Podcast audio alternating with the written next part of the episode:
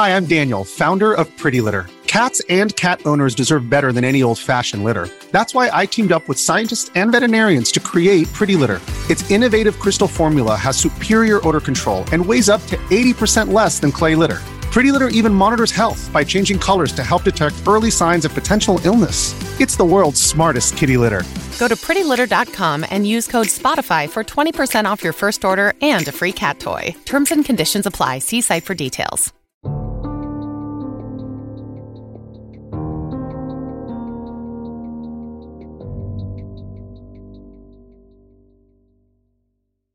Hello, and welcome to Historical True Crime, the podcast where we take a look back at history's darkest crimes and criminals. I'm your host, Lizzie, and today is episode 39. We are going way, way back to the 1500s, and we're going to be in Germany. We've covered a few witches already on this podcast and lots of cases that have some sort of magical component. But today's episode, will be on our very first werewolf. Today's case is the life and crimes of Peter Stump. Accusations of being a murderer, a cannibal, and a werewolf were all leveled against Peter Stump. While there are little record of his life before crime, his murders and horrifying execution are somewhat well recorded in history books. Many people will be familiar with the Salem witch trials, but did you know that around 200 years earlier, European courts were finding men, and even a few women, guilty of shifting into werewolves and torturing and devouring children? According to History.com, throughout the 15th, 16th, and 17th centuries, werewolf trials occurred in various parts of Europe due to superstition, conflicts between religions and governments, and a need to identify scapegoats for difficult uh, general living conditions. Many of the defendants were hermits, beggars, or recent immigrants to the areas. It would only be after being tortured that several people admitted to being werewolves and that, and that they themselves had committed horrible crimes. Some may have had delusions or hallucinations, or just not had the intelligence to understand what they were admitting, according to some historians. Now, some could have been actual serial murderers or pedophiles, but historical records are skewed and often embellished. It can be challenging to distinguish folklore from actual facts, or what people at the time believed to be true, even hundreds of years afterward. But let's get back to Peter. So, depending on the source, he's referred to as Peter Stump, Peter Stubb, or Peter Stumpf. We're, for the purpose of this podcast, we'll just keep it clear at Peter Stump. Peter was a successful farmer who resided just out of Bedburg, a tiny city in Germany's Rhineland, which was then part of the Holy Roman Empire. He was married and had two children, but his wife died sometime in the 1580s. During this time, Protestants and Catholics were at war, and there were several power conflicts between various minor princes and other royals. The Cologne War, often known as the Sewer War, the name is reportedly derived from a fight in which Catholic soldiers seized a fortress through its archaic sewer system. That would have been likely very disgusting. So, the Sewer War had most recently wreaked havoc on the neighborhood where Peter lived.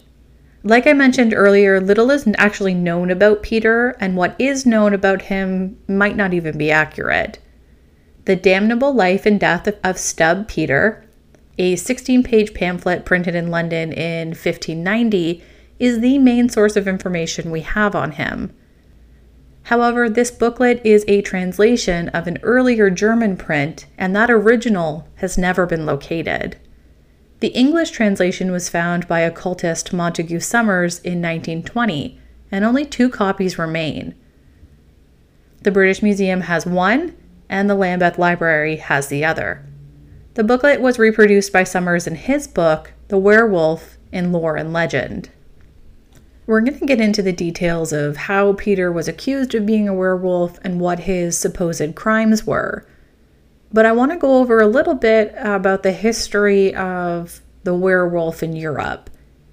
Suffice to say, the public's attention was piqued by the horrifying nature of Peter's supposed actions and his subsequent sentence and execution. Although Peter's trial and death are notable, they're not an outlier. Famine, pestilence, war, and religious strife in Europe between the 15th and the 18th century gave birth to superstitious beliefs, including fear of witches, usually women, and werewolves, usually men. However, lycanthropy accusations were significantly less frequent than witchcraft accusations. There are some parts of Europe where there are no records at all of werewolf trials. For example, there are no records of werewolf trials in England. Werewolves were nearly entirely eliminated in the 16th century. In Europe's Mediterranean region, none exist either. Again, according to History.com, the idea that people can change into wolves has been around for centuries. The protagonist of the 2100 BC Mesopotamian epic, Gilgamesh, leaves a love interest after finding out that she turned an ex lover into a werewolf. Greek mythology describes how King Lycaon of Arcadia tried to prove Zeus's power by feeding him a disguised human corpse. As a result, Lycaon was punished by becoming a werewolf. His name is actually the origin of the term lycanthropy, which has been used to describe both turning into a werewolf and having a werewolf like delusion for centuries. In the Middle Ages, werewolves also appeared in legend, but they were typically benevolent beings who, against their will, transformed into monsters and yearned to revert to their human form. Now, the witch trials swept through some of Europe in the 1400s that sparked accusations that real people might be dangerous werewolves. Authorities in the Swiss province of Valais launched widespread prosecutions, attributing things like crop failures, lameness, blindness, infertility, and impotence on witches, who also took on wolf shapes and mutilated cattle. Several hundred men and women were allegedly found guilty and burned at the stake beginning in 1428, frequently while wearing sacks of explosives around their necks. We have about 300 examples that make up the longest list of werewolf trials in early modern Germany. Although not insignificant, the number is negligible when compared to the 30,000 to 45,000 people who were put to death for witchcraft in Germany over the same time period. But let's get back to how Peter was accused of being a werewolf. Well, in Bedburg, there were a number of unsettling murders that took place between 1564 and 1589. Despite the fact that by the late 1580s, rumors of a deadly werewolf had started to circulate, nobody had any real reason to suspect Peter. It was during this period that townspeople started turning up dead. There were rumors of a wolf like creature prowling the countryside and murdering both people and animals. Described as greedy, strong, and mighty, with eyes great and large, which in the night sparkled like brands of fire, a mouth great and wide, with most sharp and cruel teeth, a huge body, and mighty paws. According to modernfarmer.com, soon sizable, well armed parties of townspeople could be found accompanying people to and from town. The degree of fear is further increased when travelers occasionally stumbled upon corpses in the fields. When a child went missing, parents would very quickly think that the wolf had claimed another victim. Despite all attempts to kill the animal, it evaded capture for a number of years until 1589, when a pack of men pursuing the wolf with their hounds surrounded it. But when they went to close in for the kill, it wasn't the wolf that they found. Instead, it was Peter. It's unclear from their accounts if they witnessed Peter return to his wolf form or if Peter simply happened to be passing through the woods at this very unfortunate time. In any case, Peter ends up confessing to the murders of 13 children, two pregnant women, and one male under the fear of torture. But it's only the beginning. Peter told his captors that at the age of 12, he made a deal directly with the devil, in which the Prince of Lies received his soul in exchange for a number of worldly pleasures. Again, this is according to that pamphlet that circulated in London the following year, but was based on the earlier German version. However, Peter, who was inclined to blood and cruelty and was a wicked fiend, pleased with the desire of wrong and destruction, remained unsatisfied.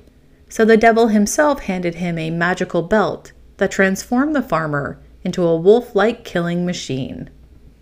Peter sets off on a rampage while dressed with his belt, taking pleasure in the shedding of blood, eating of unborn children, killing and devouring of his own son, who was the result of an incestuous relationship between him and his daughter. He purportedly seduced a fine Christian woman, took a she demon as a mistress, and generally caused mass murder and mayhem. He also appeared to have a thing for livestock. As a successful farmer, it's likely that he wasn't murdering his own animals. He seemed to particularly enjoy lamb and young animals such as baby goats, as opposed to human children. That is quite a uh, criminal record he's racking up there. According to National Geographic, the majority of accused werewolves were male shepherds, though this was not always the case. According to Brian Levack, a retired professor of history at the University of Texas at Austin, wolves were viewed as strong, violent, and aggressive, traits that were usually associated with men.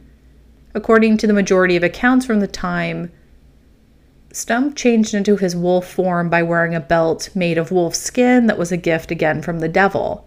The belt might be taken off for Stump to revert to his human form. Professor Levack notes that werewolves all underwent transformations using some sort of a tool, which was typical for male witchcraft. All of them used some sort of instrument in their magic, such as Stump's use of a magical belt, whereas the lower forms of village magic, allegedly practiced by female witches, usually consisted mainly of charms, curses, or various concoctions.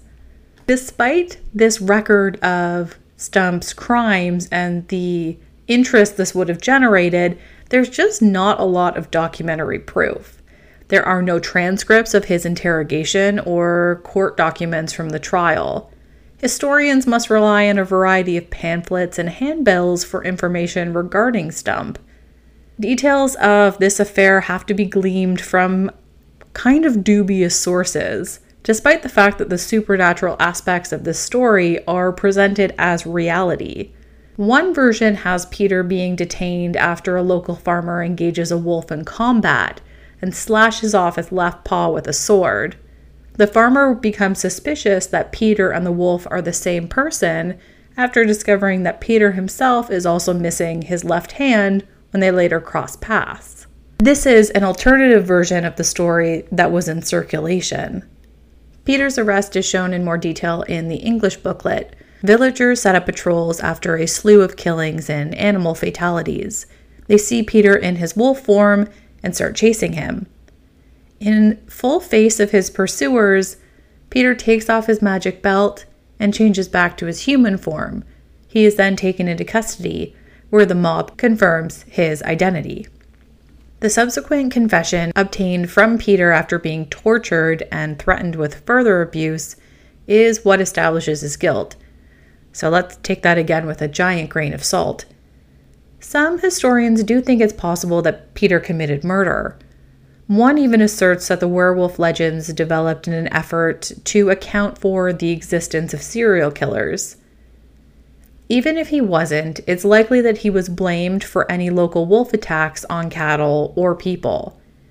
It's possible that another historical event turned Peter into a scapegoat.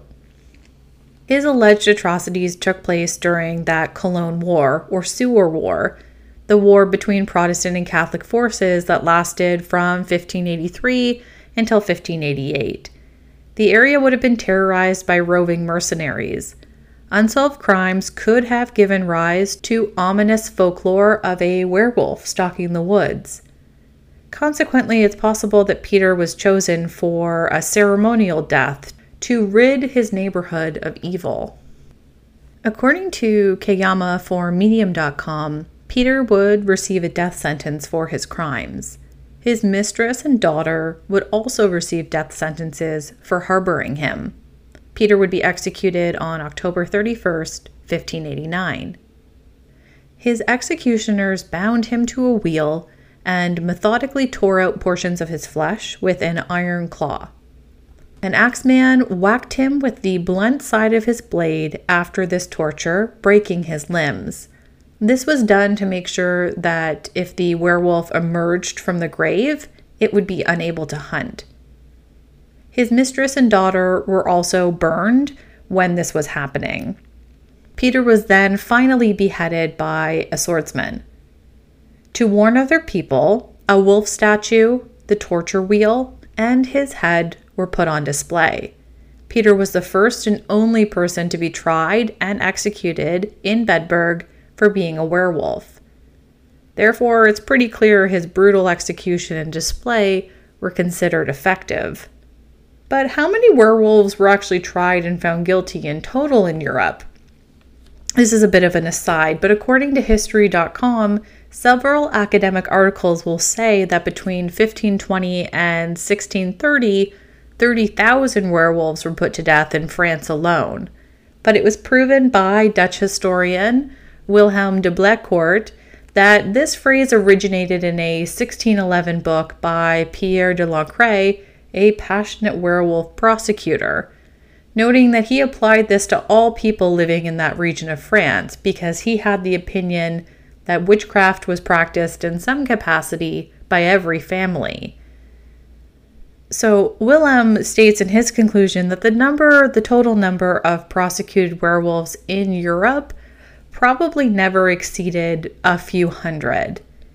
In pre 20th century Europe, it made sense that the wolf would be the feared animal of choice because wolves were known to kill humans, usually children, and could easily decimate a farmer's cattle and therefore threaten their livelihood.